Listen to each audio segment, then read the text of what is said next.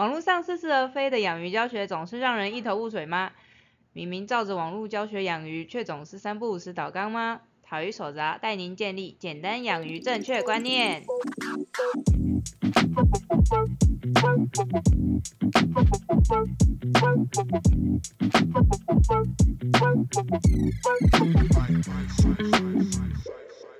大家好，我是塔鱼手札的气质造型师阿喵。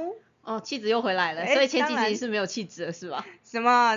我是怕新观众不知道我的我的那个头衔。？Hello，大家好，我是塔鱼手札的收音师阿汪，欢迎大家来收听我们这一集的 水族大大不要听对，大家里面不包含水族大大这件事情很重要，嗯所以我们一定要重复好几次。是，那今天的话，我们来跟大家讲的是关于消化细菌的一些事情，嗯因为我觉得说啊，消化细菌它真的是新手饲主最容易觉得满头问号的一个东西。是，因为通常啊，新手饲主他如果说去水族店买，说要自己要开缸的话，嗯老板一定会推荐消化细菌。嗯，但是如果你去那种就是比较大一点的连锁店啊，像那种鱼中鱼之类，你就会发现消化细菌的柜子有一整排，对，五花八八门，然后每一罐的那个 每一罐的颜色都长得乱，不是乱七八糟，奇奇怪怪五。五颜六色，什么东西都有，嗯哼对对对然后那个成分也都是要看都看不懂，然后你也嗯不知道选什么，那反正就是店员推荐你什么你就拿哪一罐。嗯，对。然后他们就会跟你说什么，就是每个礼拜都要加，或是换水完就要加什么之类的。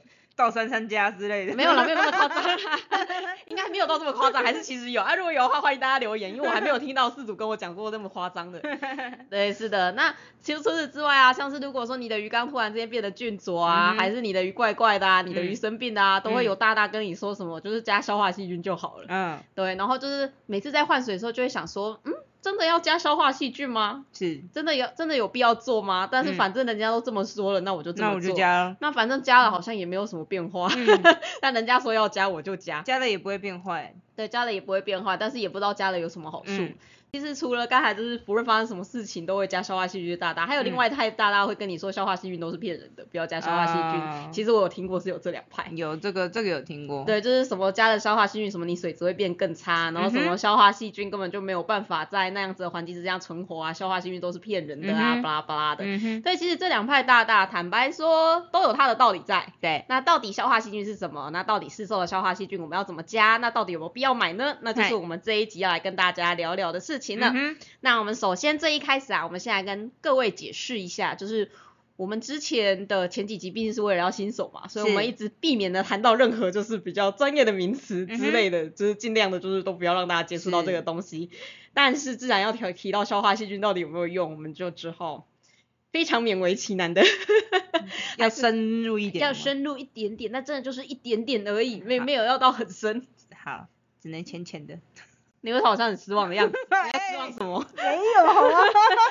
对，是的，就是首先呢，我们要跟大家解释一下什么叫做消化细菌。嗯其实呢，我们一般所说的消化细菌呢，它就是在你鱼缸里面一群就是长得超级无敌慢的细菌。嗯。也就是因为它们长得超级无敌慢，所以你开缸才要等这么久。你可能要等一两个礼拜才能开缸，甚至在海水缸就要更久，就是要等一两个月。嗨你要等它们长出来，你还你才能刚当做你的开缸是完整的。是。那它们的功能是什么呢？其实消化细菌它们主要功能就是可以代谢水中一个称为氨的东西。嗯。就是那个有阿莫尼亚味道，就是那个人家尿尿有时候会有那种臭味的那种嗯氨，就是那个氨，然后还有那个鲨鱼肉超难吃的那个东西也是氨味。啊。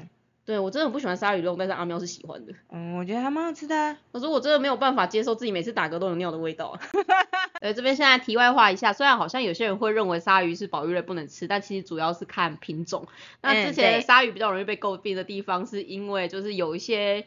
因为鲨鱼肉它其实很难处理，然后对其实就是只要一不新鲜，它那个阿莫尼亚味道就会整个散散出来那种状况，所以鲨鱼肉它的价格其实相对低蛮多。那嗯鲨鱼其实最贵的就是那个鱼翅，对。所以之前鲨鱼之所以会被诟病的原因，是因为很多有一些不不孝的渔民，他们会把只把鱼鳍翅割掉而已，然后就嗯把整只鲨鱼就直接抛外抛丢回去嗯这样子，然后就会造成就是该怎么说，这叫生命的浪费嘛？就是明明是可以用的部分，只是因为他觉得成本太高，嗯然后 CP 值不符合，所以就把它丢回去。其实鲨鱼它主要的争议点是在这里啦、嗯啊，但是鲨鱼肉是可以吃的，像是是。那个时候阿喵就带我去那个外安吃鲨鱼排，坦白说那个鲨鱼排是真的蛮好吃，因为那鲨鱼很新鲜，没有什么味道，但是它在我的胃里面它就被分解成氨的，结果我打开还是一样有氨味，所以我还是不行。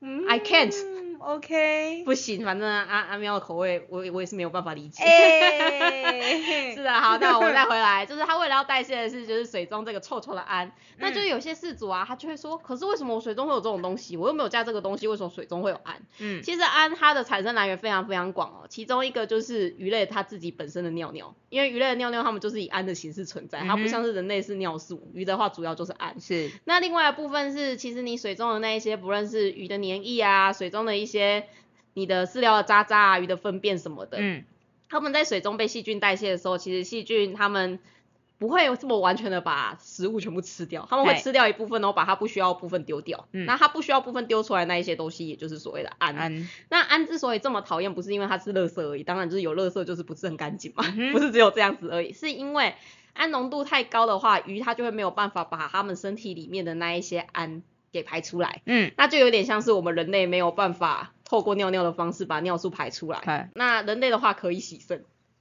洗肾其实就是这个意思啊。，OK，洗肾它的意思就是在一些肾脏功能有问题的人，他们没有嗯办法自己排出尿素，所以说他们就嗯嗯嗯只能透过血液透析的方式，嗯然后把那一些尿素用一些非常医学的方式把它排除。，OK，那所以说，如果说你水中的氨浓度太高，嗯导致于鱼它没有办法把自己身体里面的这些脏东西排出来，嗯，那鱼就会被毒死，啊 因为它的身体就会自己被自己身体产生的这些有毒物质给弄死。嗯对，那就是我们所谓的氨中毒。，OK，对，而且氨它只要很小很小很小的浓度就可以造成这种情，况。所以说我们因为没有办法，你没有办法阻止细菌跟细菌说，拜托你不要再继继续分解我鱼缸里面的状况，这是不可能嘛。细菌它没有在听你，它没有在插小你的，它当然是有东西吃就吃啊。当然了，那你没办法阻止细菌产生氨，那你能做的东西就是想办法等那一些会吃氨的细菌出来。嗯那那些会吃氨的细菌，它就会把氨变成没有毒的东西。嗯那那群细菌它的名字就叫做消化细菌。嗨，对，所以我们一般提到的消化细菌，所谓正统的鱼缸里面，我们在等它的那些消化细菌，其实指的是这一群长得很慢，又能够把你们鱼缸里面那些很毒的氨嗯，变成不毒的物质的细菌，我们会把它称为消化细菌。会，而这也是为什么，就是有一派的大大他会说，那个消化细菌都是骗人，四周的消化细菌都是骗人，它里面根本就没有消化细菌，加那个根本没有用的原因，因为刚刚有说嘛，那个我们所谓经典的消化细菌，它们仅长得非常非常的慢。嗯，它们除了长得非常非常慢之外啊，对，它们就是一群超级脆弱的细菌，嗯就是只要温度稍微不对啊，嗨或者是氧气稍微不够啊，还是还是 pH 值变化太大之类啊，他们都会状况都会不太好。嗯，啊，大家不知道有没有印象，就是我们可以在水族店里面看到的消化细菌，基本上都是一罐一罐一罐一罐的液体，然后超大一罐的嗯，那一种，然后你倒出来，它可能就是有点透明，或是有点黄色的，有点狗狗的液体，对对对就这样子，然后没有其他的东西。嗯，那那一群反对的大大，他们就会说，你看在这种就是你也不用冰，然后又可以放很久，放超过半年以上，它上面保存期限有些都两三年，然后倒出来又是透明的东西，嗯，然后它后面标示甚至有一些连成分都没有写它有消化细菌的话，啊你怎么会觉得这种东西有用？它又不是消化细菌。对，所以嗯这一派报大他们有一个很大的反对的点，就是他们觉得市售消化细菌里面不含消化细菌，所以它是一个没有用的产品。嗯，事实上，市售消化细菌还真的没有含有 含有这一些经典的消化细菌。其实这是一件我一直很纳闷的事情哎哎、欸。阿喵啊，你们在水产养殖的现场，你们会用到细菌类的制剂吗？对呀，你们是用来干嘛的、啊？清池啊，清池，你说像是底泥那一些，对啊要把底泥啊底泥就是让它累积的不要这么快，或者是就是把它分解掉这样子。也，就只有在这个方方面会用。对啊，啊，你们会怎么称那个细菌制剂？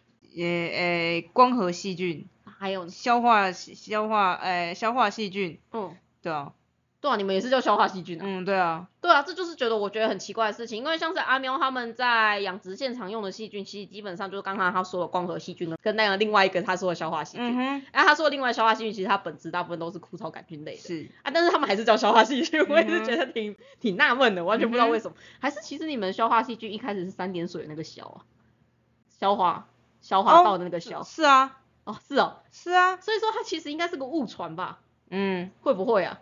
所以说其实你们一直讲的都是消化，消化道的消化我。们一直讲的都是消化，啊，了解，因为我们刚才说的那个会分解氨长得很慢的那个细菌的消化，是它的消食部的，对，不对？呃，就是我们讲的消化细菌的消，其实是食部的消，因为它是硝酸的那个硝字。是，但是我在猜这会不会是一开始就是有人把消化菌跟消化菌会搞混的原因啊？嗯，因为其实啊，如果你再看久一点，大概十年之前的水族讨论，你就会发现有些大大会跟你说消化菌，它是嗯那个三点水是，的消化的消啊。有些爸爸会跟你说，三点水的消跟食部的消，它的细菌是不一样的细菌，嗯哼嗯哼然后他就开始解释一套东西给你。所以我在想说，会不会是因为这个原因，就是其实它就是中间某一个部分误传了，才导致了这样子的结果。是，对，因为事实上现在水族用的细菌啊，我觉得它最一开始的雏形一定也是就是水产养殖用的细菌。嗯，因为坦白说啦，现在水产里面的这些消化细菌啊，它们其实最主要的成分也都是枯草杆菌类。嗯哼，对，枯草杆菌为什么会受到不论是水产还是水族养殖这么这么大的这叫做什么喜爱吗？嗯，对爱用，对，就是就是为什么会这么爱用，就是因为嗯它真的超耐操的。就是是枯草杆菌它有一个很大很大的特点是，它有一个形态叫做包子的形态，不是那个吃了馒头包子的那个包子呢，嗯，是那一个就是像霉菌包子的那种包子，只是它是细菌的包子，那个我们会称为内包子。对，像那种东西的话，大家不用想这么多，也不用想说要寄包子什么东西，不不是很重要。重点是那个形态呢，它其实就是非常的耐饿，嗯它可以就是以这个形态存在于这世界上至少三四年以上，它完全都可以不用任何的活化。嗯那在一般的温度之下，它也不会死掉，然后你就是可以很好的就是简单来说是一个卵囊的形式这样子，有点像那种感觉，有点像。嗯对，然后所以它就可以用这种形式，就是你可以保存非常非常久，嗯而且另外是枯草杆菌的话，它又很好繁殖，嗯它其实超容易在培养基里面就培养出超浓厚的形态的。嗨，对，所以说它就是一个培养起来成本超级无敌低，然后又好保存的一个东西，嗯所以它又可以在液体里面，就是你要的话，你就直接倒一点东西直接加进去，其实也都可以。它在你的鱼缸里面，其实大概二十四小时左右，它就会活化起来，继续进行它的工作。所以我认为啦，第一个是因为它真的很便宜。第二个是因为它好保存，所以它才会成为就是现在的这些细菌们的主流。嗯，不过当然，你就算你就算有这两个东西，你不能工作那也没有用啊。对吧？就像你请员工，你可以请个耐操的，但是你要请个你你要请的是一个美编啊，结果你请个耐操的功能过来是没有用的。对，它还是它最好是那个耐操的美编这样子那种概念。对，是的。为什么枯草杆菌它可以这么受到重视呢？其实嗯第一点就是像刚才阿喵说的，枯草杆菌它最一开始使用的地方是那个在清底泥的部分。是，对，那底泥是什么东西呢？底泥基本上就是一些很恶烂的鹅瓜膜。哎，罗瓜 膜，对，那个罗格瓦膜的话，基本那个罗格瓦膜的话，就是它在鱼池里面喂食那些没有吃完的东西啊，鱼的大便啊，甚至就是整只死掉的鱼在那边啊。嗯，说真的，一池鱼那种两三千只，你死个一两只，你根本就不会发现，是，只有那些浮起来的鱼才会发现对。哎，不知道大家知不知道，其实鱼刚开始死掉是不会浮起来，它是会先下沉的哦、嗯哼，就像那个尸体烂掉的时候，它是先下沉，然后等到肠胃道里面的细菌开始发酵膨胀之后，里面产生空气，对，它才会浮起来啊。但是如果你在中间，你的那个身体有另一个地方是破掉的话，那它还是会下沉的。嗯哼，啊，可是啊，在同一池里面啊，通常啊，死掉的鱼都会被其他鱼咬得乱七八糟的，对。都会变烂烂的，甚至有一些还没有死，就直接开始被隔壁的邻居开始开始吃。嗯，没错，对，所以大部分时候其实那一些死掉的鱼很多很多是没有浮起来的。嗯，我觉得比起鱼更惨的是那个虾子啊，虾子死掉基本上就是直接死在下面，你根本就 不会知道。有的时候甚至你池子太深，你还要收虾的时候，你才会知道到底这一批活了多少。因为很难看到里面到底有多少。对，那群底泥基本上就是由这一些各种各式各样的渣渣所组成的。嗯，那不知道大家会不会很好奇一件事情，为什么这些看起来细菌很爱的东西，嗯，为什么会在你们底下形成底泥，而不是直接被分解掉啊？然后我刚才说的这些东西听起来细菌都很喜欢分解啊，为什么？为什么啊？为什么呢？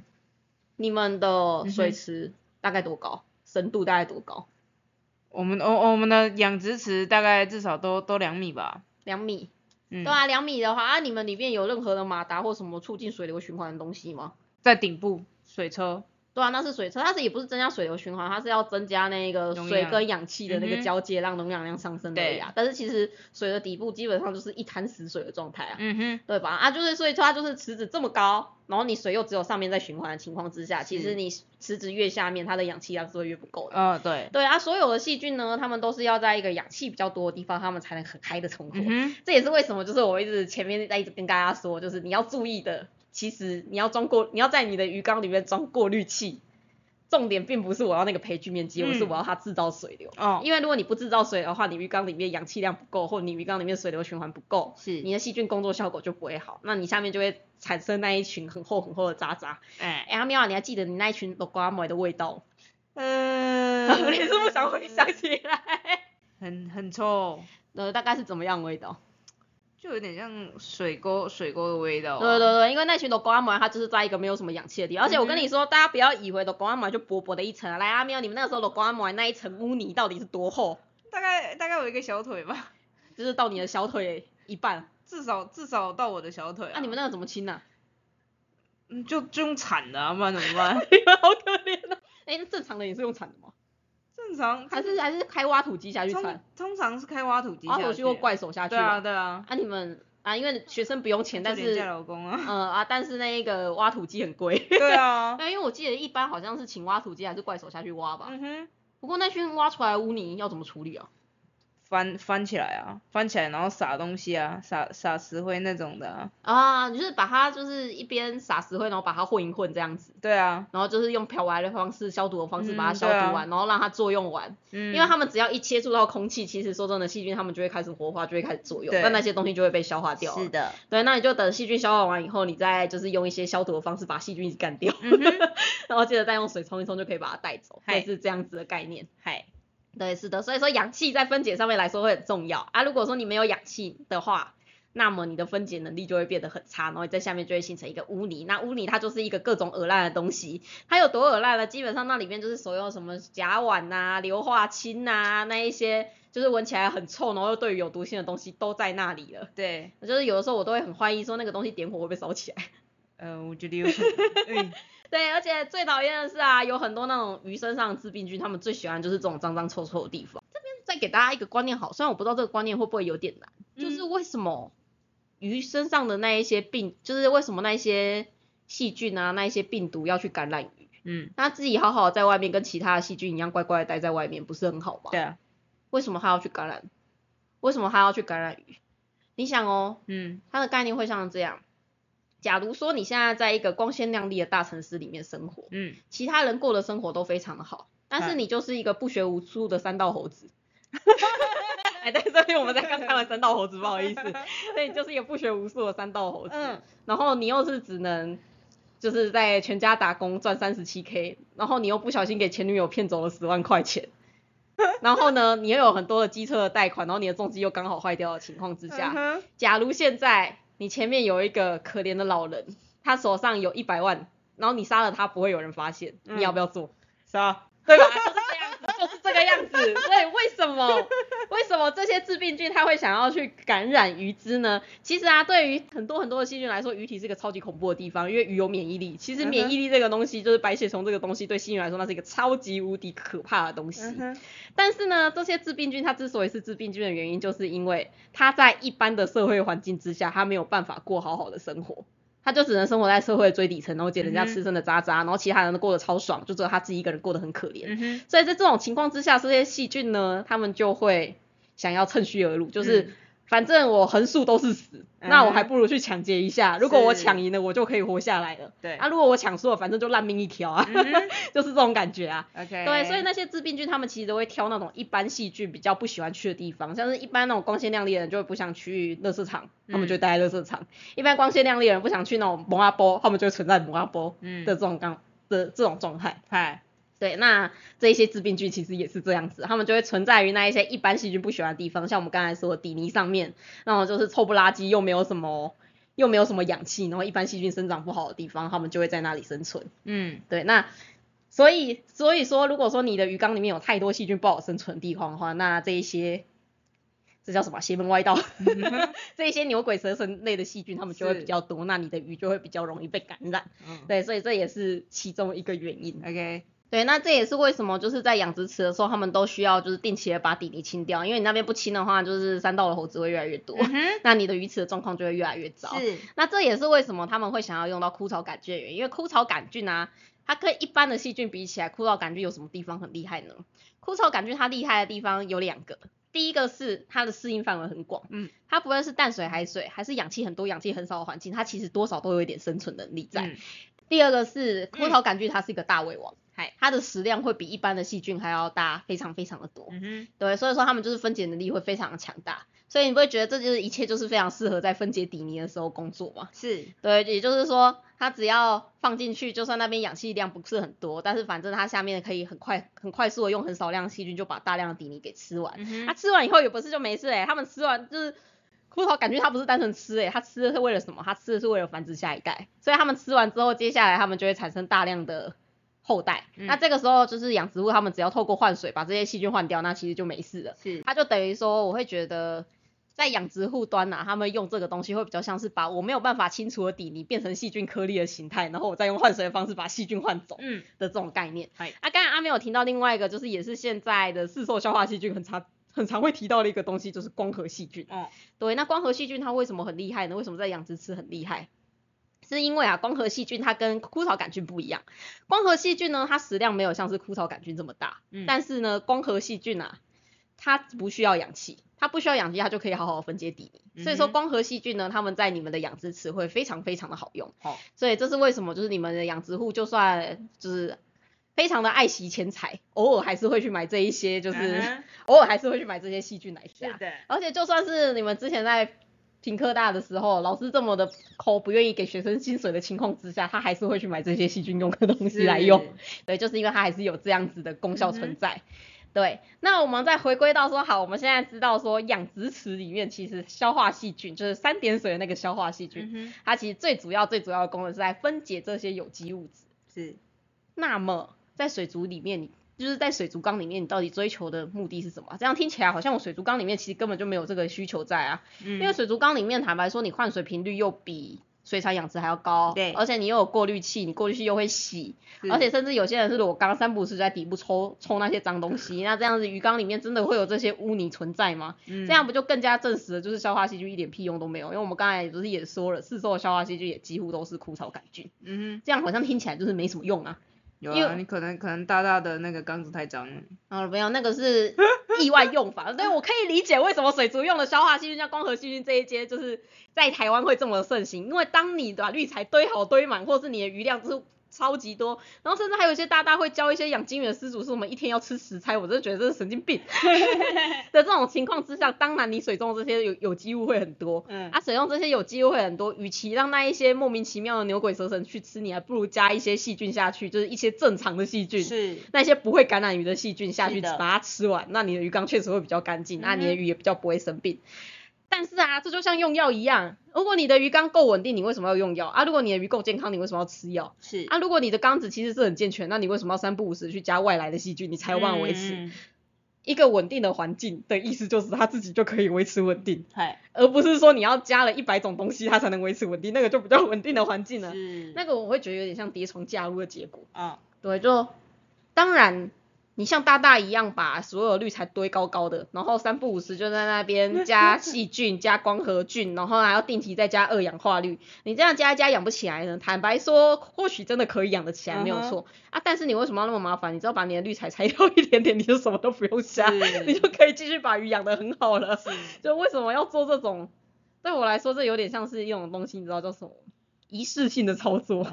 就是好像是那种我要一连串的那一种，就是各种仪式祭典，然后过完之后，然后我再去做了某件事情，但其实你不用做这件事情，是那些事情会发生的那种感觉。就像是那个啊，中药材啊，你知道中药材它不是有很多那种炮制的方式吗？是，就以前说什么高级的人生就是要什么九蒸九散，哎，然后才会达到最好的效果。对对对，那后来其实就是这件事情是我以前中草药学药学的老师跟我说的啦。嗯他说其实后来发现不需要 蒸这么多次，也不需要塞这么多次，其实效果就已经差不多了。对对对，就是它其实是有很多方式可以就是达到更好的效果，但是不用做到这样子。嗯，对，那就是有点像是一次一次性的操，性对，就是一次性的操作那种感觉。对，就是我真的觉得没有必要把把这些事情搞得这么复杂。是，但你不会觉得就就是有一种，我有时候会觉得啊，嗯所谓的大大他们的意思就是可以把养鱼搞得很复杂，但是他们还是养得起来的人。有一部分其实我还蛮敬佩他们的，就是他们的研究心，他们的作为研究者的心应该是有的，只是他们在是追根基的部分，我觉得有些地方搞错。但是我觉得这种情况之下也可以养起鱼，真的很了不起。嗯，是，这个这个不得不帮他们拍拍个手。对啊，，就是知识限制了我们的想象力，我们从来没有想过可以这样搞。真的，真的真的，而且也多亏了他们的牺牲，我才知道绝对不能这样做，因为后果会变成怎么样。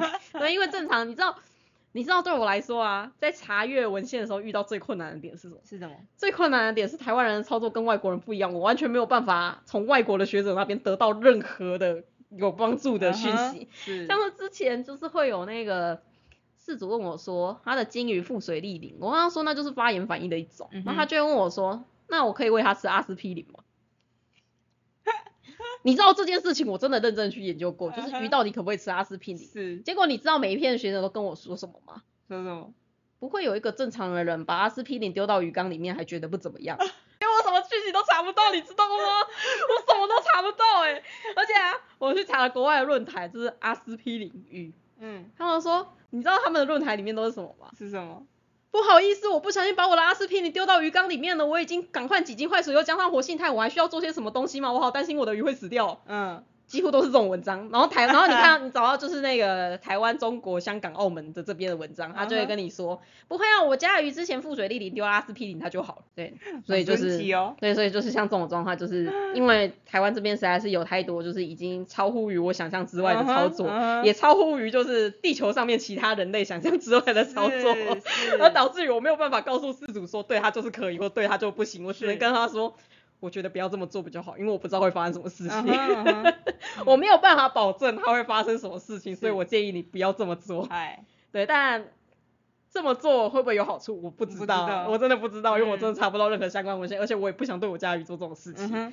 对，因为阿司匹林它其实是一个对有些动物是蛮有毒，像是对猫，猫就不能吃阿司匹林。嗯对，所以是完全不可以这么用的，因为。你看，像猫跟人类北美东西哺乳动物、嗯就已经不一样，对更何况鱼种差异又这么大，所以我真的没有办法跟你保证吃到阿司匹林鱼会不会怎么样，嗨，而且鱼的问题还更复杂。是的，就是为什么大家会觉得说你只要把一个东西丢到水里面，鱼就可以吸收嘞？他觉得他们都会喝水啊之类的。我跟你说，淡水鱼是不喝水，是的，淡水鱼不喝水只有。海水鱼会喝水，所以你在海水鱼或许有用，但是在淡水鱼是没有用的。嗯哼，对，所以说大家不要想说我只要把什么东西补到水里面，鱼就会好，就是。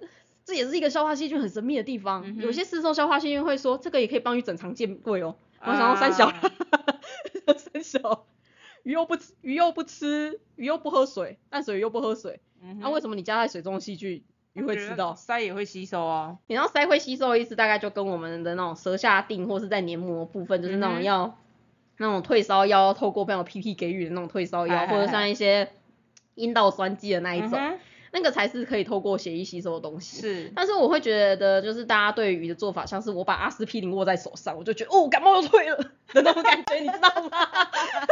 对，鱼鳃没有这么厉害，鱼鳃没有这么厉害，它可以吸，它确实有部分可以吸收，就像我们有一些药物剂型，可以就是像那种消化甘油，你含在舌下，你的心脏就会好好舒服一点啊，然后或是退烧药，你塞屁屁，然后它就会比较快作用啊的这一种，那些东西确实是可以，就是透过黏膜吸收，那个鱼也有一些可以，但是并不是所有吧。嗯，对啊，就像你不会把它是鱼握在手上，说我这样就可以退烧了一样，这是什么神秘的仪式啊？对，所以大家不要再想说，就是 对大家不要想说再把药物加在水里面，我家的鱼就会有效，对，没有这回事，真的没有这回事。那也不要想说我只要把维生素，或是我只要把消化细菌加在水中，我家的鱼肠胃道就会好转，没有没有这回事，拜托。如果大家希望整帮鱼整肠或是补充鱼的维生素的话，一定要透过口服的哦，也就是你把它是蘸在饲料上面，然后给鱼吃掉，不然它是没有用的。哎呦喂呀，天哪！对，那我们再回来，就是说实话啦，为你就会觉得说，其实，在一般的缸子里面，水族好像不太需要去除污泥的这个功能，因为水族你只要正常的有过滤那些有做好，其实你也不太会有缺氧的地方存在，所以污泥也比较不好沉积啊。那这样为什么水族还是用枯草杆菌？这是因为其实枯草杆菌啊，它虽然都叫枯草杆菌，但是它的功能有非常非常非常的多种。嗯哼，像水产用的，他们就是完全的强力的强化在就是分解脏物的这块。是，但其实枯草杆菌啊，它们还有很多很多的分支，像是纳豆菌，其实也是枯草杆菌的分支之一。因为所谓纳豆菌，它其实就是有特殊能力的枯草杆菌。那来说直接一点，就是你在纳豆身上发现的枯草杆菌，其实它就叫纳豆菌。嗯，对，大概是这个概念。那还有一些枯草杆菌呢，它甚至会有化除氨氮的效果，嗯，它会让水中的氨氮变少，因为它它因为刚才有说嘛，枯草杆菌它是一个很爱吃的东西，很爱吃的细菌。嗯，那为什么水中会有氨呢？是因为水中的那些细菌，它们分解以后，它觉得这个氨我不要了，所以它才把它丢掉。嗯但是因为枯草杆菌它很会吃，所以说它也可以把水中这些氨接收回来，然后把它变成自己的一部分，嗯这是枯草杆菌厉害的地方。所以事实上啊，如果你在一个刚开缸，然后里面氨很高的缸子里面，你再加入枯草杆菌的话，其实氨是有可能会下降的，没有错。嗯甚至不止氨会下降，有时候你会发现像它的后面的产物，像是亚硝酸跟硝酸硝酸也会一起下降。嗯，而且它又有一点点分解有机物的能力。你会觉得像这样子的性质，你就会觉得很适合用在像是水族缸这种地方。对啊因，为刚才有说我们最不喜欢的就是所谓的氨嘛，嗯，那它如果说有降氨的能力，那它它当然就可以用了，是是吧？是，那或许有些人会很难理解，说就是为什么杯杯东西枯草杆菌，嗯，啊，为什么大家的功能会不一样？哦，不要这么说，就像是我们杯杯东西人类，我跟阿喵可以吃辣的程度就已经完全不一样了。像阿喵它就可以吃到很辣很辣啊，我是一点点辣都不行。常常它会在那边吃东西跟我说啊，这个有辣吗？我不觉得啊，然后我吃到我就我快不行了，我今天可以不要上班吗？的那种等级，对，就是像是在人类，我们都是人类，而且我们还都是台湾人的这个范围之内，就会有一些行为表现上面的差异了。那细菌也是一样的，就是不同的细菌它们钻进的地方会不太一样。嗯，或许每一只枯草杆菌它其实都会有一点点利用氨的功能，或许每只枯草杆菌它都会有一点点分解的功能，没有错。嗯，但是每只细菌它们可以表现出来的比较强大的功能是会有一些不一样，就是他们在能力配点上面会有一点点不一样的哦偏重。但他们的可以用，他们可不可以都学到这些技能呢？可以，可以只是就是厉害跟不厉害的差别。那所以其实不同家的市售消化细菌啊，我们一直在说它是市售消化细菌，但其实它本质是枯草杆菌。其实嗯差异就是在它选择到哪一哪一只菌株，它有没有办法选到那一只就是最适合你们家鱼缸的菌株，嗯就只是这样子而已。好，对，所以为什么消化细菌它在一刚开始，就是你只要去水族店，然后水族店老板都会跟你说，你一开始一定要加消化细菌，不然的话你开缸会很慢，什么什么之类的，就是因为这样子，因为消化细菌。说真的，对我来说，市售的消化细菌它唯一的功能就是在你开缸的一开始的时候，嗯那一些长得很慢、很慢、很慢那些经典的消化细菌还没有长出来之前，是，你先聘请来的工读生，嗯，因为这些共度生它真的可以帮你维持鱼缸里面一定的干净。哎，但是有没有发现，它其实工它其实并不是完全的去取代那一些经典的消化细菌哦，嗯它只是提早来聘请它来帮忙工作这样子而已。所以说，它其实最主要的功能就只是让你在开缸的前期不用等这么久，嗯，就可以开始养鱼，其实就是这样而已。啊，如果说你愿意等久一点，等的够久，那像淡水缸就是一到两个礼拜，海水缸就是一到两个月，所以你只要愿意等的够久，坦白说你要不要加消化细菌，我觉得根本无无所谓。对，就是你要买不买都随便。那再更深入一点，就是说起来会被会被人家 生气气的东西，就是当你鱼缸开缸超过三个月以上，而且你的鱼都很健康，嗯那你的鱼缸其实也整体状况都很稳定了，然后你确定里面的菌虫其实都已经建立的差不多了，你要不要加消化细菌呢？不用，不用，真的不用。嗯，消化细菌真的就只有前三个月你系统还不稳定的时候，它可以帮助你。就像是你一间公司啊，你一开始在初期创立的时候，有很多东西都还不稳定嘛，那甚至还嗯可能你的。可能你的房间还有一些地方脏脏的啊，然后有一些大型垃圾还没有收，这个时候你就会聘请外面的其他合作的公司来帮你整整理环境啊什么之类的。但是啊，只要你的公司只要经过一段时间，它里面都稳定了，那里面员工也都稳定下来，然后业务都熟悉了，都可以处理得很好。这个时候你还会从外面请员工请其他的工读生进来帮你吗？不就不会了嘛。啊但是你继续请会不会有坏处吗？嗯，也不有，会啊，大概有一点点坏处啊，就是你要多付他一点薪钱薪资这样子而已。所以为什么前面有一些大大会说什么加了消化细菌以后你水质会变得更差？其实有一部分也是因为这个原因，嗯，就是因为它因为你的鱼缸里面莫名其妙在负担了更多的不必要的细菌，所以你加下去以后水质变得更差。是，但其实还有另外一个可能的原因，嗯，因为啊，我们刚才有说消枯草杆菌嘛，它最厉害的地方就是吃东西，它甚至有时候可以吃掉一般细菌吃不掉的东西。嗯，所以呢，如果说你的鱼缸啊，其实一直以来都没有加入这一些四周的消化细菌，哦你就是让它稳稳的长出来，那它长出来当然就是普通的细菌，是，它们是普通但是非常适应你的环境，然后可以在你的环境里面活得很好的这群细菌。那想当然了，在这个环境里面有一些东西，它们可能没有办法分解的这么厉害，因为嗯它们就是一般的细菌，它们没有特别的被筛选过。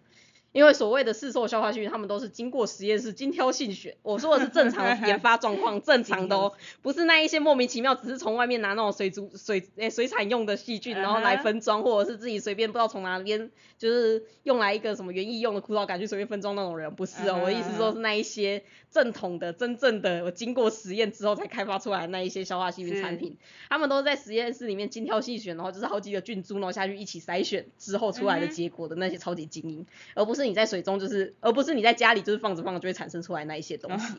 所以呢，它们的分解能力一定会比你家里的细菌还要强。嗨，那既然它的分解能力比你家里的细菌还要强，所以呢，你在加入一个新的消化细菌的时候，原本你环境里面那一些，有点类似于污泥，但没有像那么糟的东西，也就哎只是你加了细菌没有办法代谢的东西，嗯哼，被这一些市售的消化细菌快速的分解，嗯于是你的水就变脏了。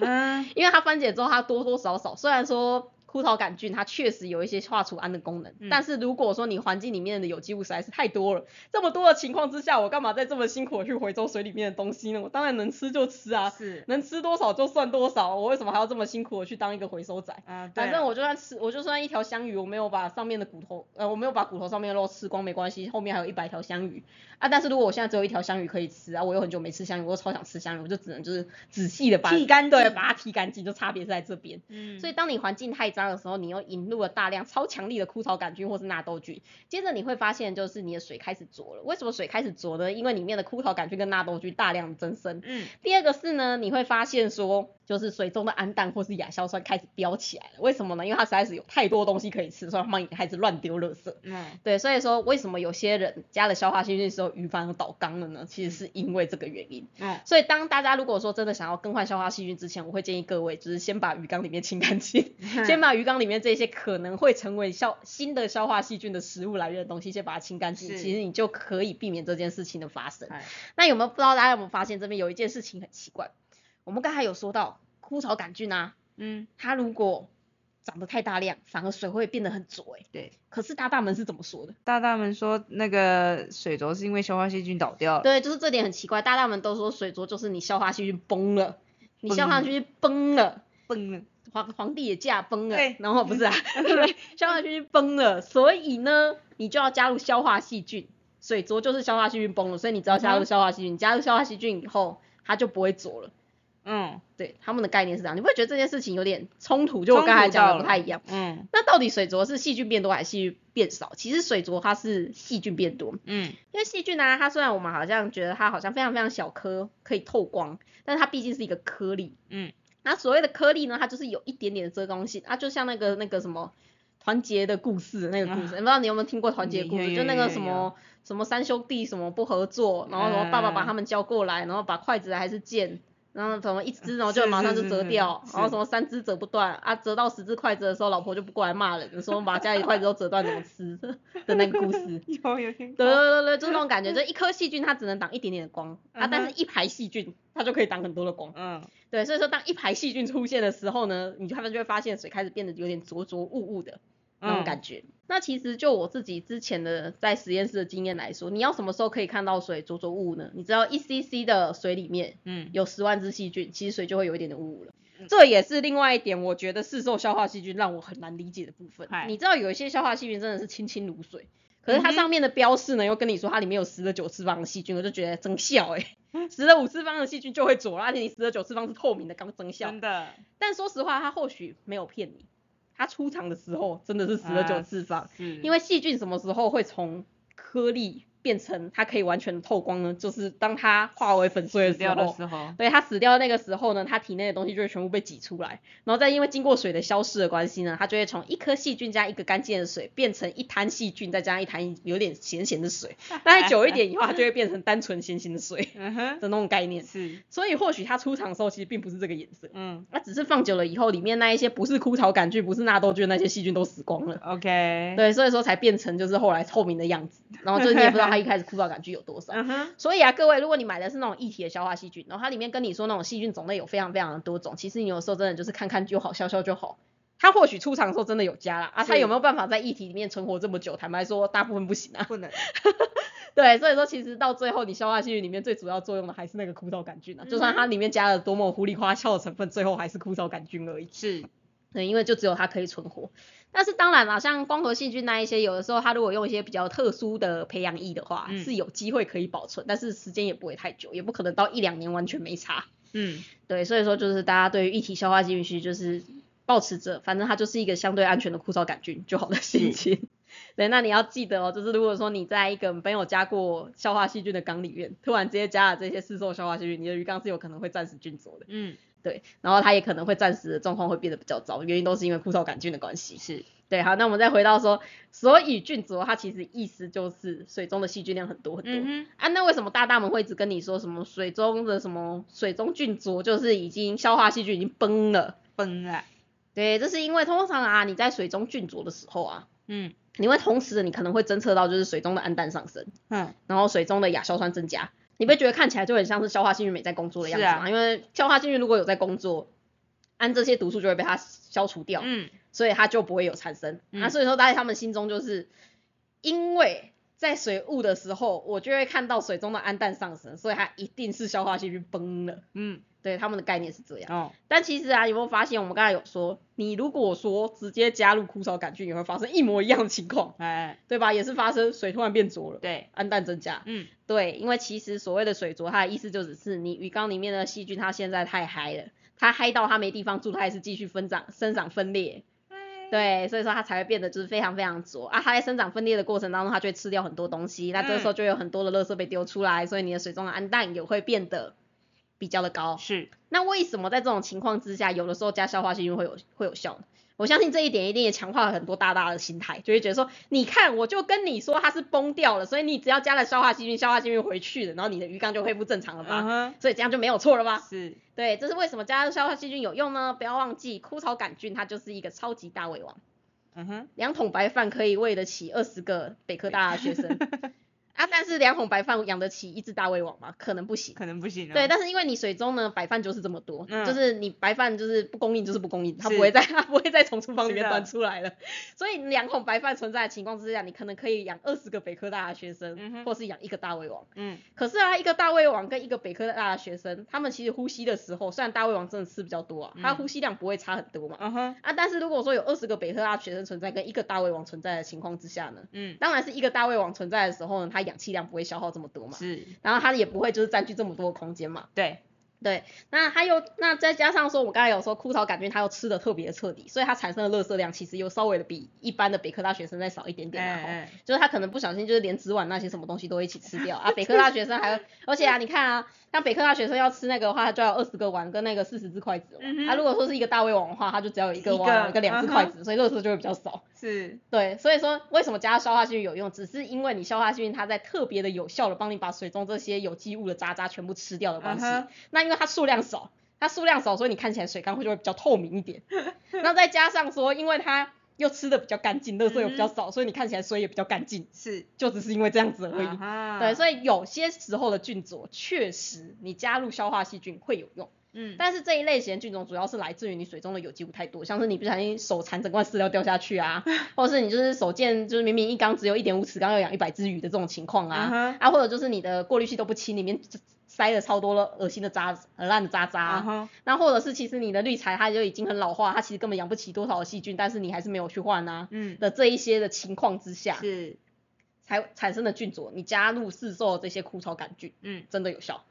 但是如果是其他原因产生的菌种，哎，那就不一定有效了。对，所以嗯。说为什么就是你会在网络上面看到有些大家都说跟你说就是你就是加消化细菌就有效，啊有些大家就跟你说没有那么有效。对，因为这两个大大观察都是正确的，是，只是因为他们菌浊原因可能有千奇百怪各式各样的菌浊原因，只是你不一定知道是什么而已。对，所以说。你要说他们观察是错吗？也不对啊，只是他们中间的他们最后的解释方式有一点点问题，这样子而已。嗯对，所以你说市售消化细菌有没有用嘛？它真的是有一定的用处在，啊，它最大的用途就是可以把你水中的那一些比较多的脏东西给分解掉，是，然后去跟那一些莫名其妙的细菌竞争，所以你的鱼缸里面也确实比较不会有出现一些奇奇怪怪的细菌。嗯，但是啊，其实只要你的鱼缸是够稳定的情况之下，你的鱼缸的配置是稳是好的情况之下，其实你的鱼缸里面本身就会有自己的原住民细菌存在。嗯，那群原住民细菌其实才是真正你鱼缸里面的工程哦，因为啊，市售的消化细菌，它为了要在所有的鱼缸里面都可以使用，所以他们挑选的是在各式各样的环境，不论你的鱼缸 pH 值是多少，不论你的鱼缸里面的盐度是多少，它是淡水还是海水，就是比较耐命一点的了。对，就是它在什么样的环境都可以生存下来的。嗯哼，但是啊，在这样子的环境之下生存下来，是因为它就是它可能会有一点效果，哎，但是它的效果不会是它最好的效果。嗯，对，因为你的环境不可能就是刚刚好是它最适合的环境嘛，然后是有可能啊，就是如果你真的运气很好，就会发现哇这一罐消化细菌超好用，对，因为就刚好你的环境就是适合这只消化细菌，但是大部分人刚没有这么的幸运。对我我不相信运气这种东西，因为我运气超差。是，你可以在这边不要试的这么大声吗？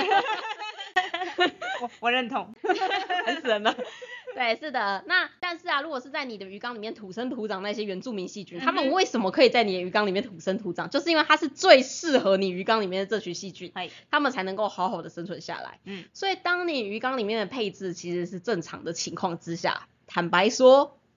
你就靠这些细菌就已经够了。是的，因为这些细菌它们就是可以好好的去帮你改善这个这样子的环境。那有些人就会说，但是我就是不相信我自己鱼缸里面的细菌啊，就是像我刚才说的那种会加入消化细菌以后会菌浊的状况一样，因为我就是我本土的原住民状况不是很好，嗯，所以说我才会加入消化细菌的时候还发现了，就是它会整个浊掉，因为它有一些有办法分解的东西没有办法分分解。那这时候该怎么办？我我就很想改变我现在原住民的人口结构啊，我就是希望有一些比较强的细菌可以长出来。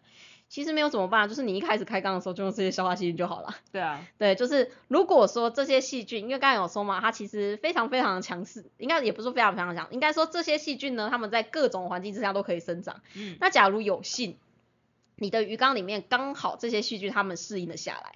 那只要它一开始你还在拓荒的时期，把这些细菌就是先引入你的鱼缸里面，后续你再让它自己跑，其实你的鱼缸里面本身就会有少量这些细菌存在，那你也不用担心说就是你要一直添加这些事情。所以像是刚才阿喵说的那个水产上面用的那种清底泥的状况，那主要是在那一种比较传统的土池啊或者水泥池的情况。但是现在最新的那种超高密度养殖系统，就是跟我们的水族环境比较像的这一些养殖系统啊，他们其实也会用到消化细菌。他们用到的消化菌是在什么时候用呢？开缸的时候用。是。他们就是在开缸的时候，前面的第一个礼拜使用了消化细菌，后面他再也不用。那他目的是什么？就是为了引入这一些比较优秀、比较好的细菌而已啊。那引入了之后，后续这些细菌会不会存在？说真的，这不是他的重点。是的。反正能存在就最好啊，不能存在那也没有办法。不能存在我就用其他方式下去改善，这样子而已。对，因为你不能说真的啊，一个不能存在的东西，你强制它每个礼拜都要加下来也是可以，这是一个方式啊。但是不能存在的东西。说真的，你每次加它也可能就不一定会稳定啊，所以它也不不见得是一件好事。对。对，所以就是强求来的，通常都不是你的。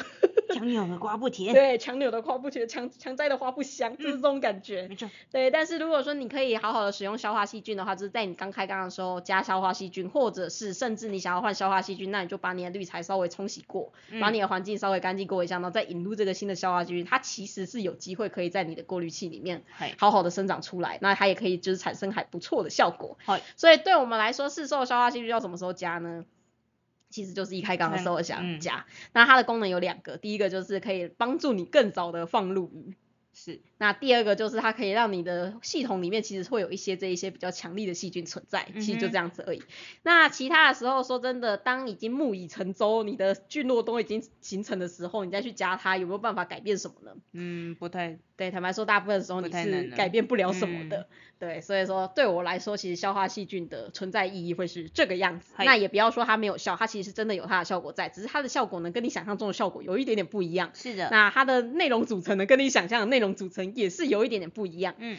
那到这边的话，我相信一定会有四组就会很有兴趣的想要了解说，那我到底该怎么挑选消化细菌呢？嗯。因为刚才不是有说，就是消化细菌它就是一整排在那边。坦白说，我觉得挑所有的东西都是一样的。你先不用，你先不用把这些这么专业的知识放在心上，你只要先注意两个东西，嗯，一个叫做它有没有成分标志标示，第二个叫做保存期限，嗯，其实就先这样子，你就可以先挑过一轮，至少你要选那一些它真正有好好在标那些成分标示的厂商，对，的厂商就可以了。那第二个就是你要确定它的保存期限没有距离现在太近，对，就是希望至少大概可以有一年左右会比较好，是，或是一年以上会是更好的，因为他们其实毕竟是细菌嘛，细菌他们放越久啊。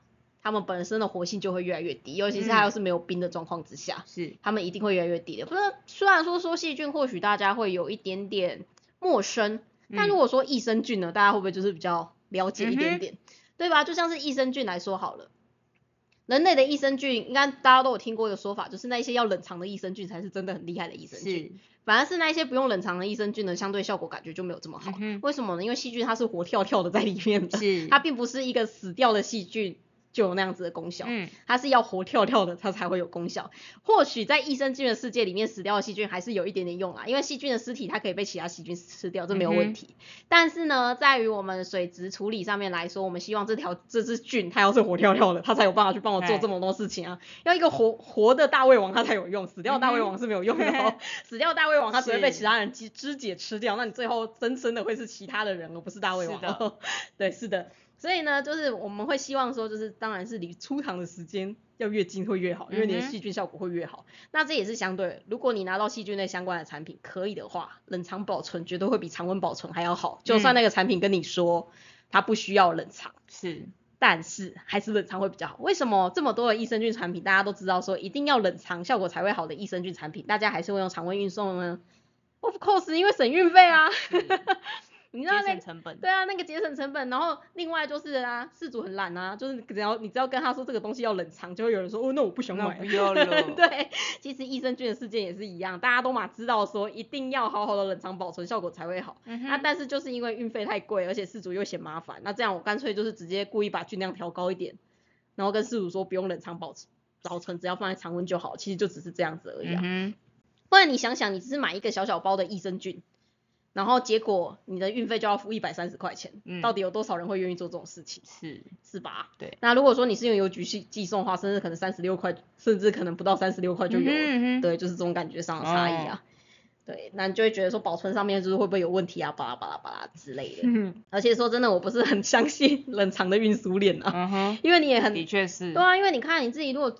买那种就是什么年菜之类，有时候其实你收到就很明显，它就是已经解冻过的状态啦，就你也不知道中间会发生什么事情啊，巴拉巴拉的。我没有想到我们之前在澎湖水族馆收到冷冻的鱼，比目鱼吗？呃，好像是。哦，就是我们是因为比目鱼它是低温鱼种，对，然后它要寄冷藏，结果不知道为什么寄成冷冻，收来时候已经变冷冻的比目鱼肉了，可以吃。对。那个时候真的很崩溃，还有那个时候我还没来上班，那时候好像是你们遇到了，好像是哎，对，就是会发生像这种事情，所以就是各式各样的部分，其实我对于台湾的冷藏链并不是非常的信任啊，对，但是说真的，反正你拿到的时候，你就是尽量能够冷藏就尽量冷藏。那在我已经确定这个东西它是已经是成分是 OK 了，嗯，那那一些东西看起来也都正常的情况之下，我要怎么选呢？坦白说都可以啦。因为真的说真的都是枯草杆菌，它差异没有这么大，那最后你的鱼缸还是靠的还是那个啊，就是靠的还是你自己鱼缸里面的那些细菌为主啊。啊，但是有一个方式你可以稍微避免，就是如果你发现说这一罐菌跟你说不论加了多少都没有问题，嗯，或是这罐菌上面跟你说你每次就是。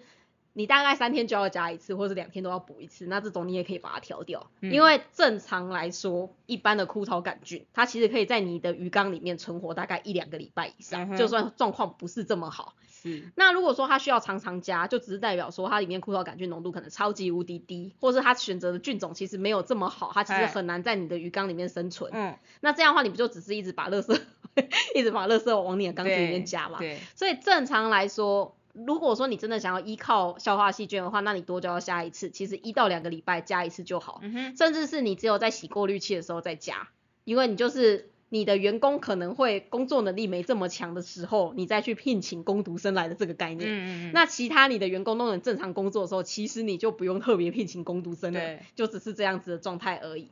所以你要选择的正常的消化细菌，它其实应该会跟你说一到两个礼拜加一次，或是洗完绿茶以后加一次。是。不会跟你说三不五十加，或是什么什么早三三加。早三加，对，或者是什么就是只要换过水就要就一定要加之类，其实是不用的，因为其实大部分细菌它都不存在水里。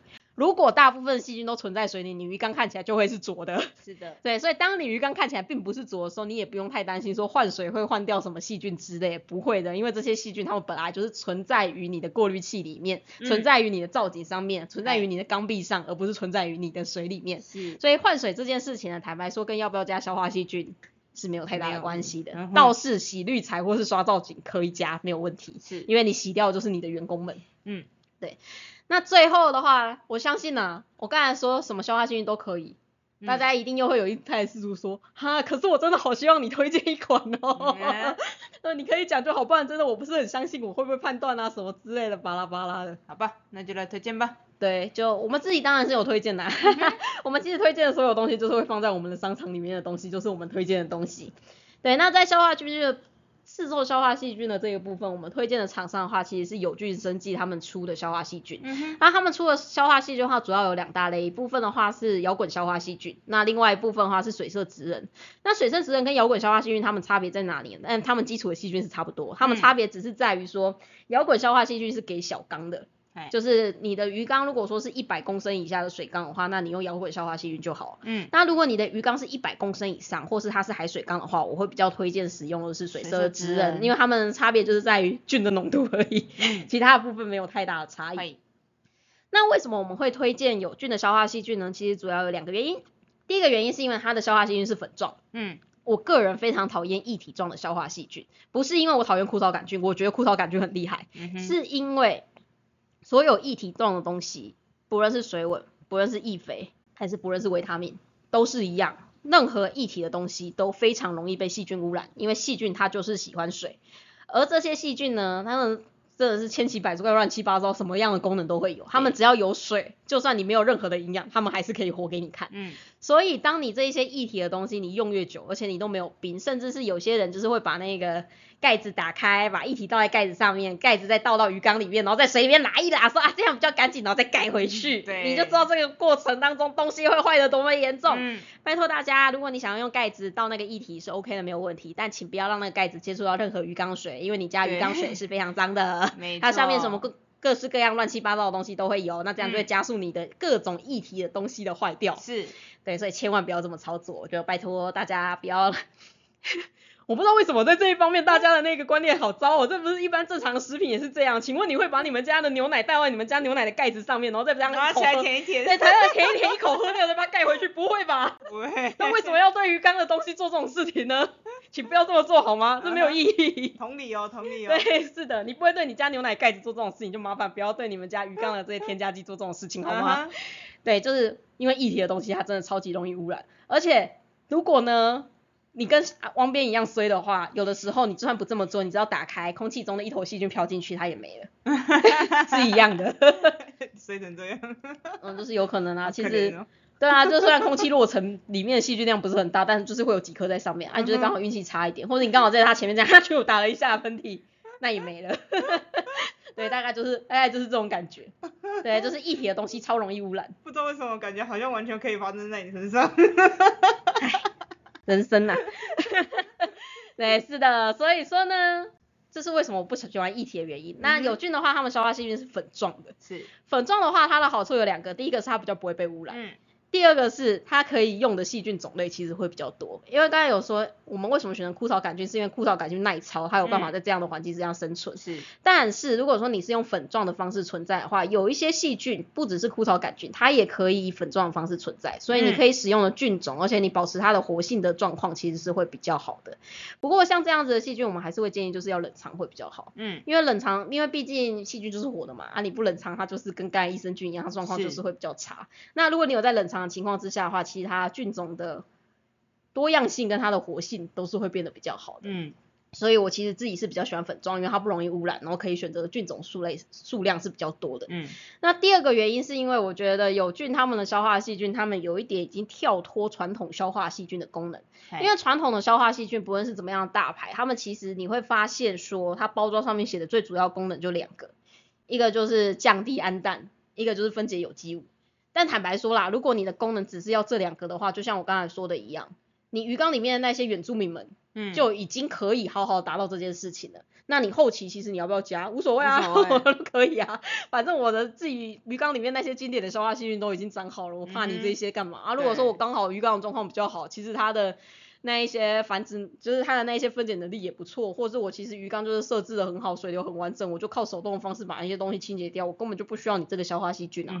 但是有菌的消化细菌里面，它除了顾虑到这个东西以外，它还顾虑到其他两个我觉得比较有趣的地方，一个是硝酸盐的化除，另外一个是抗病功能。嗯，因为大部分的消化细菌啊。不论是枯草杆菌还是我们经典的消化细菌，他们是把氨变成什么东西？他们是把氨变成一个叫做硝酸的盐的东东西，就是它变硝酸根。是硝酸这个硝酸根这个东西呢，虽然说啦，它对鱼真的是没什么毒性，嗯，但是要注意哦，不是完全没有毒性，它只是没什么毒性，它累积多了，它其实还是会有一点点毒性存嗯在。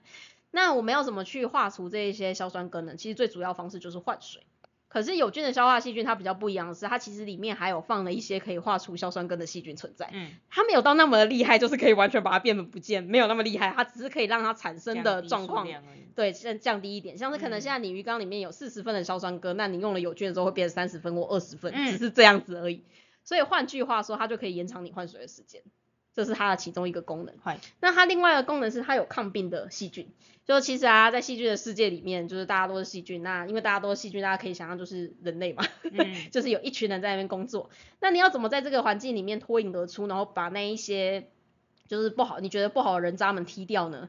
其实他们之间就是会有各式各样的竞争的关系，嗯就不论是斗殴啊、下毒啊什么之类的都好。其实细菌之间就是这样。是，那有菌他们挑出来的那一只抗病性的细菌啊，它其实最厉害的地方就是它可以把那一些对于有致病性的细细菌就是全部干掉。嗯 对，它就是可以减少水中那一些有会让人会让鱼生病的那一些细菌的存在量。嗯，然后并且把它们存在的地方给占据掉，就不让这一些牛鬼蛇神有机会在这个环境之下生存。是，对，这是我觉得它另外一个有趣的地方。那那时候我有跟他们聊过，说为什么你会想开发这样的消化细菌？他说，因为消化细菌原本就只有那样子而已啊，只有那样子而已。说真的，已经没有什么好玩的，因为就是枯草杆菌就可以解决一切的事情了。嗯所以他们就在想说有没有办法，就是赋予消化细菌其他不一样的意义存在。啊，所以他们才往这两个地方发展出来。哦对，所以这也是为什么就是我会去推荐他们的消化细菌的原因。原因，对，嗯因为真的是还蛮好用的啦。但 很不幸的是，因为我很懒，所以我们已经大概一年没有用过了。对啊，对，因为说没有开缸就没有用，对，因为说真的，你环境够好的情况之下，NO 三这个东西本来也不太会累积，然后也不太会有生病的情况。坏，对，所以说它其实不太会用，它不太用得到啦。但是如果说啊，你会发现你的鱼缸如果不稳定，或是你的鱼缸里面的鱼其实很常生病的话，我自己会认为说有菌的消化细菌它会是一个不错的选择，不是跟你说加了有菌的消化细菌以后你就什么都不用改变哦，嗯而是你可以使用有菌的消化细菌去争取一些时间让你去处理这些东西。嗯因为他们消化细菌够强势，可以把那些至少你在处理滤材的时候那些不稳定的状况可以暂时的先压掉，然后它也会让你水中的氨氮那一些不要产生的这么快，不要嗯产生的这么大量。所以目的只是为了帮你延长你处理你环境的时间。那当你环境处理好，当然我会希望各位的鱼缸最终的状况就是你不用添加任何的东西，它就可以好好的存活。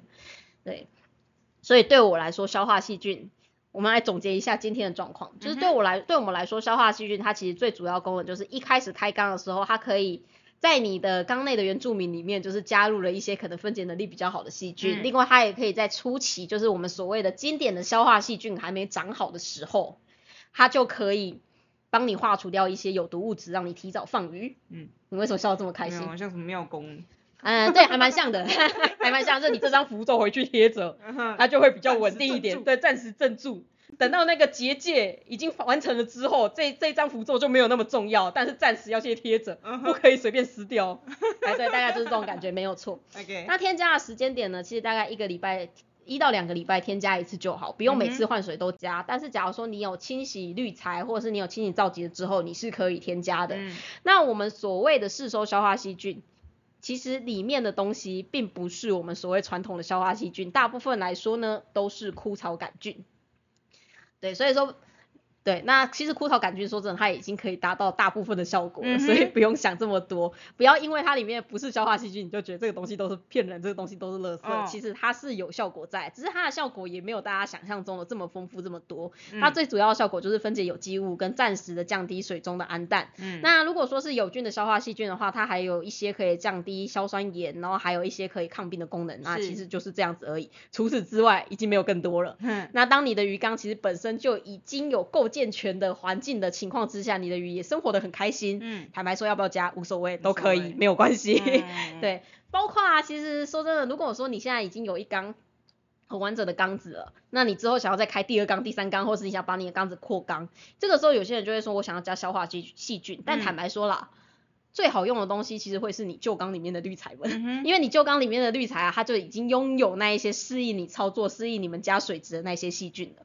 那因为它们已经有基础的细菌量存在，其实它们培菌的速度会比你用消化细菌还要快，非常非常的多。嗯对，所以总结来说会是这个样子啊。我突然想到还有一个东西我想提，但是没提到。什么？你觉得加了市售消化细菌之后，会加快我缸内的细菌的稳定度吗？会加速这件事情吗？你说加了市售消化细菌以后嗯，会加快吗？嗯，应该应该，你说刚开缸的，刚在开刚刚缸的时候，就是如果说我先把我加了市售消化细菌的缸，跟嗯我没加市售消化细菌的缸，嗯我里面的那些经典的消化细菌，它生长速度会有差吗？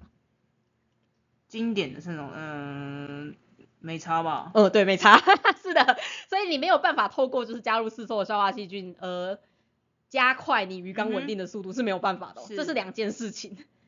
对，嗯它只是可以暂时的帮你解决掉就是鱼缸里面那一些多多出来的渣渣们而已，嗯但是不代表说它可以帮助你的鱼缸稳定。你鱼缸稳定最重要靠的还是你鱼缸里面的滤材设计，还有你鱼缸里面的过滤器的设计这些嗯东西、才有办法稳定的哦。所以一个不稳定的鱼缸没有办法透过无限疯狂的加消化细菌而达到稳定，这是不可能的。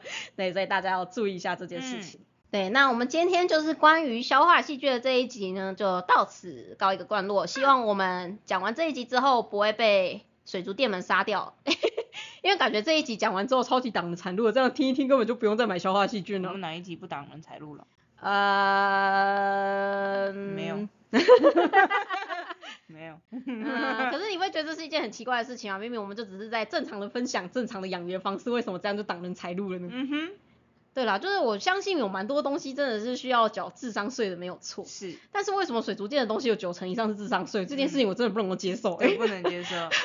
就很奇怪。就我可以接受，就是大部分的业界里面会有大概三十趴到四十趴产品是智商税，嗯因为你不能够，你不能够保证所有人都是好人嘛，就是有些人就是想骗你钱啊。对，然后还有一些时候是真的也无可奈何啊，像是那种新药测试什么之类的，我真的在实验室里面测出来它效果就很好啊，嗯，怎么知道到临床以后就没有用呢？嗯，之类的这种情况，所以偶尔还是会有智商税，因为就是科技还没有到那种程度，我没有办法这么早去预测这些东西嘛。嗯，但是当一个业界它必须要靠九成的东西下去骗人才有办法存活的时候，我觉得这根本就是一个超级不健康的状况啊。很可悲。对啊，就很可怕啊，就是大家就是新手们进来之后，只要在那个花钱，然后你花完一轮钱之后，然后你整缸鱼还养不起来，真的。这不是很奇怪吗？嗯，就为什么新手我想要踏入这个业界，这个业没有，我想要踏入养鱼圈，还不要踏入业界，我知道踏入养鱼圈为什么会这么困难？是我，要先花超级无敌多的钱，然后倒缸，真的。然后我真的要就是够有爱心，倒缸了三四次之后，才慢慢的可以养起来。